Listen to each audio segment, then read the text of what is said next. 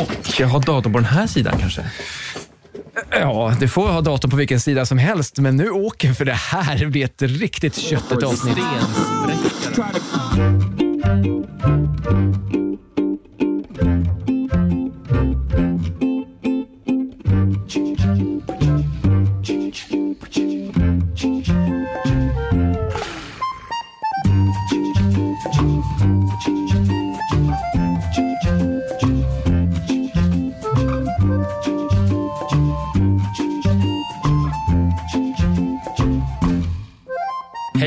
Och välkommen till ett avsnitt av Frekvens. Jag som pratar just nu heter Daniel Olofsson och på andra sidan av dekagonbordet sitter den ständige stenspräckaren Erik Bäckman. Hur är läget?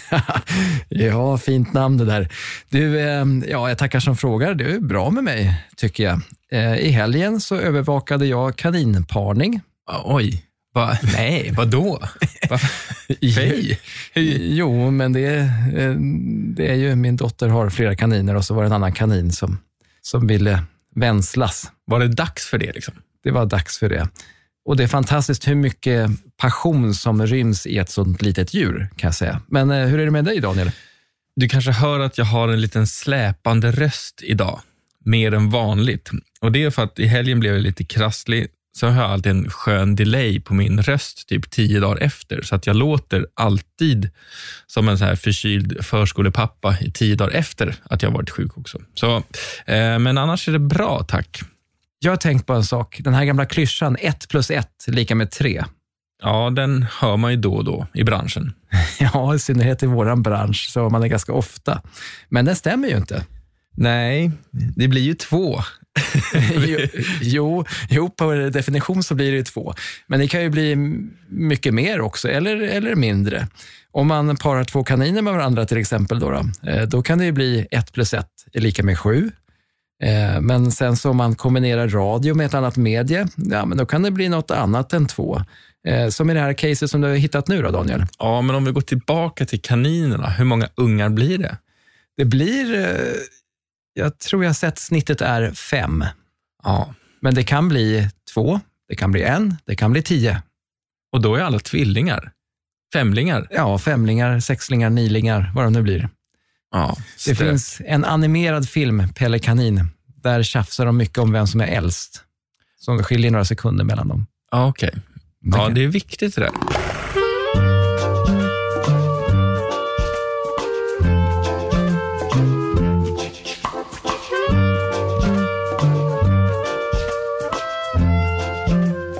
Daniel, det här med ett plus ett som, som blir två, och det kanske inte alltid stämmer, men du har ju hittat ett case i alla fall. Eh, om man då kombinerar radio med utomhus.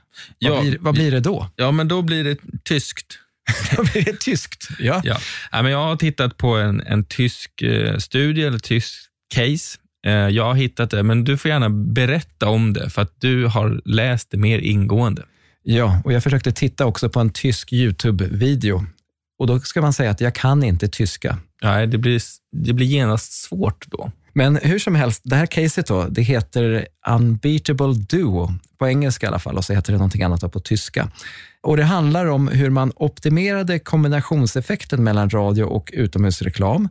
Och Det här då, det körde man då som, som det här caset för den välbekanta Magnumglassen. Man körde en kampanj hösten 2021, eller vi är lite osäkra på om man körde kampanjen hösten 2021 eller om man gjorde en förtest för kampanjen. Hur som helst, slogan som man hade då, det var Classic remains classic eller Klassiker bleibt Klassiker, tror jag att det heter. Och då är det flera tyska undersökningsföretag, analysföretag som samarbetade. Man använde då deras gemensamma verktyg Audio OOH Combination Check. Eh, kanske också heter någonting annat på tyska, det vet jag inte. Hur som helst, det här är då ett verktyg som de har tagit fram som kan redovisa hur effektiv reklamen är. Dels var för sig, men sen framför allt om man kombinerar audioreklam med visuell reklam.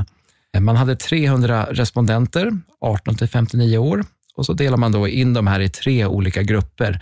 En för endast utomhus, en för radio och sen så en som då har fått till sig båda kampanjerna.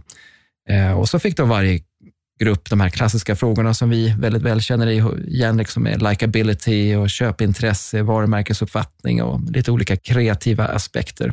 Men dessutom så gör man då eye tracking för det visuella. Så man följer ögonrörelserna. Vad tittar man först på i annonsen och hur går rörelsen över annonsen? Följer det liksom rätt flöde och sådär. Och för radio då, eller för audio generellt sett, då använder man emotion tracking, som man säger. Det viktigaste i det här caset är att man kom fram till exakt hur det visuella och det audiella kompletterar varandra och att det kompletterar varandra väldigt bra. Känslomässigt positiva effekter som låg över snittet på radiospotten. Men sen så såg man liksom köpintresset var det skapades väldigt mycket från, från det visuella i utomhusreklamen kombinationseffekten av både utomhus och radiokampanj tillsammans gav en starkt aptitretande effekt. Och det låter väl bra om man ska sälja mera glass, tänker jag.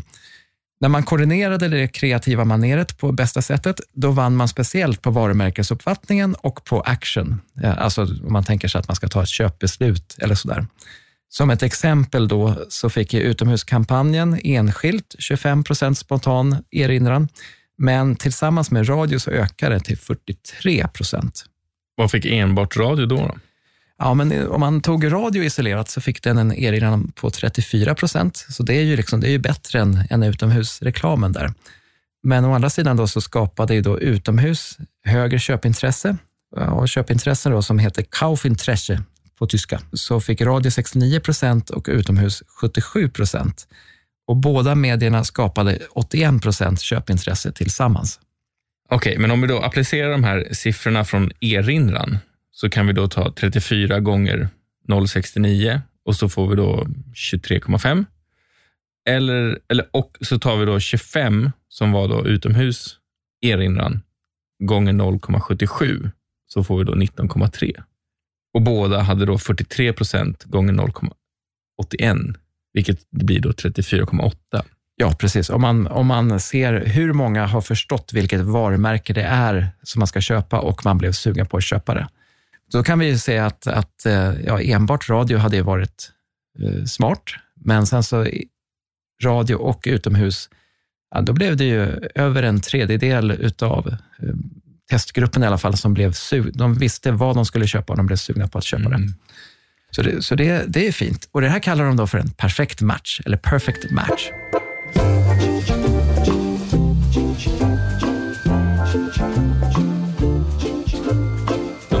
Det i studien, att det är en perfect match. Ja, det men, låter bra. Ja, men det vet vi inte att det är en perfect. Vi vet, vi vet att det är en match.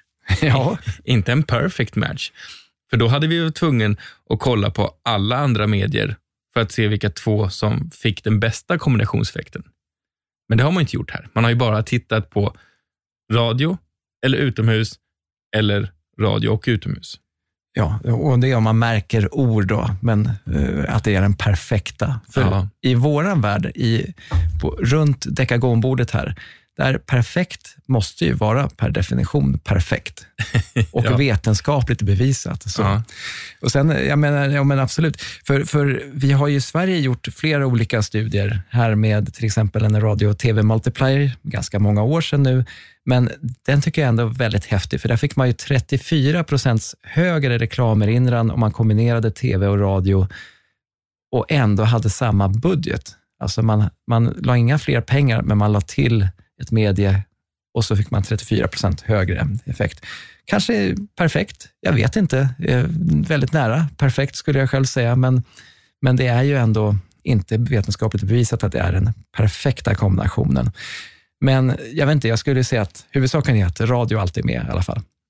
Det är inte jätteförvånande att det blir sådana här resultat. Alltså, man adderar en mediekanal och får ett bättre resultat. Alltså, du dubblerar ju då antalet mediekanaler i det här fallet. Och De tillfrågade får alltså en till typ av touchpoint av marknadsföring. Jag vill se modelleringen när man provar flera olika kanaler med varandra för att se eh, och, och Då ska man även kontrollera då för produktionskvaliteten. Alltså det kan ju vara så att utomhusreklamen var dålig och att radiospotten var otydlig eller dålig eller vice versa. Och att man då ska uttala sig om en hel mediekanal, mm, sådär. Det vore intressant att mäta ROI på bra kampanjer och ROI på dåliga kampanjer. Det blir dock svårt eftersom man då först måste standardisera produktionen på något sätt. Eller så tar man ett medelvärde eller en median, vilket också blir tråkigt eftersom det blir svårt att jämföra olika medier mot varandra. Och nu snackar vi mycket äpplen och päron och kanske till och med morotar eller morötter.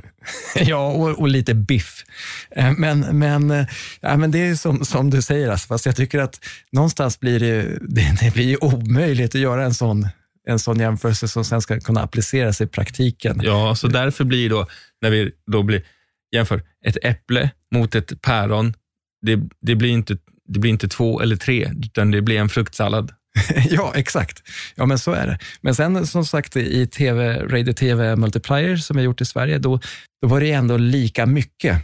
Så att man, eh, det blev inte liksom en eh, fruktsalladen hade samma vikt som äpplet.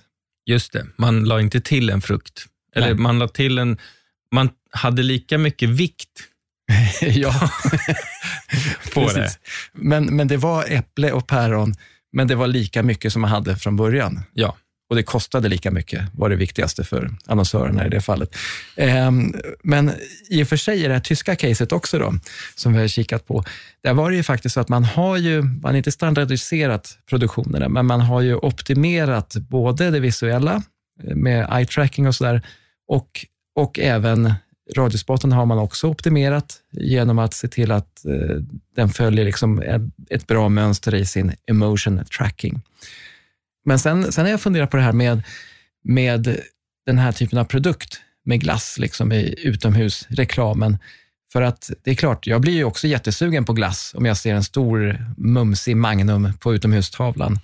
Eh, men det bygger ju liksom på att jag vet att det är en glass. Om man, tänk om man hade haft en kontrollgrupp som aldrig hade sett en glass förut. Då, då hade de liksom bara tänkt så här, vadå, vad är det för brunt de har stoppat upp på, på en pinne här? ja, ja hur... och, och, och, och, liksom, och då kanske inte Kauf-intresse hade blivit så högt. Nej, det är sant. Men å andra sidan, vad är det för en kontrollgrupp som, aldrig, som inte vet hur en glass ser ut? ja, men jag tänker hypotetiskt, i, i ljud kan man berätta att det är gott, det smakar, det ger dig njutning för alla sinnen och så. Ja, men man ska också veta då hur ett glassknäck låter. Knacken heter det ja. på tyska. Ja. Ja, glassknacken. Heter det glass på tyska? Ja, men jag tycker också det är intressant att de kör glass i radio. För det är inte vi jättebortskämda med här i Sverige. Hej! I sommar har vi barn fått bestämma på OKQ8. För ju gladare vi är, desto lugnare blir det för vuxna att köra. Så vi bestämde så här. När du tankar mer än 20 liter hos dem i sommar så får alla barn i bilen varsin Piggelin. Välkommen till OKQ8.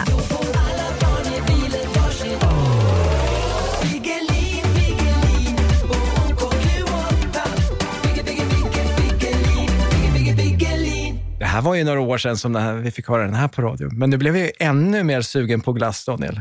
Eh, och radio kanske är lika bra på att skapa försäljning för glass som utomhus då.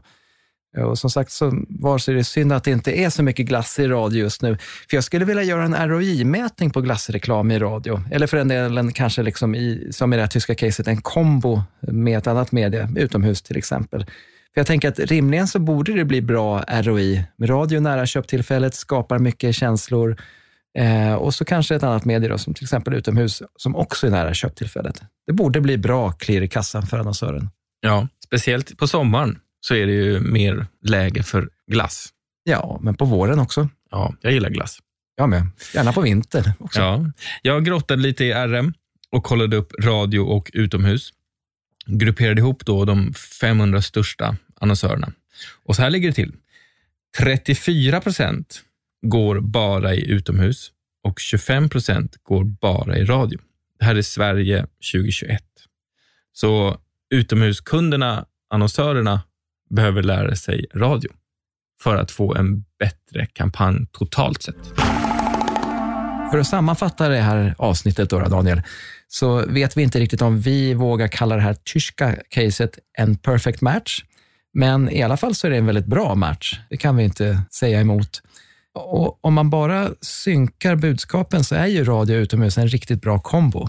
Och I det här fallet så är det ju då i alla fall mer gynnsamt att addera radio till sin utomhuskampanj än utomhus till sin radiokampanj kan vi väl säga. Ja, det är klart att det, det är så. Jag kanske har låtit lite negativ till det här, hela den här studien, men jag är glad att den här studien har gjorts. Det är jag. Skulle jag kunna göra det bättre själv? Nej, absolut inte. Tycker jag att du ska lyssna på nästa avsnitt? Ja, det tycker jag. Tycker jag att Beckman också ska vara med? Ja, det tycker jag. Så vi hörs när vi hörs. Vad härligt, då hörs vi i nästa avsnitt. Hej då så länge!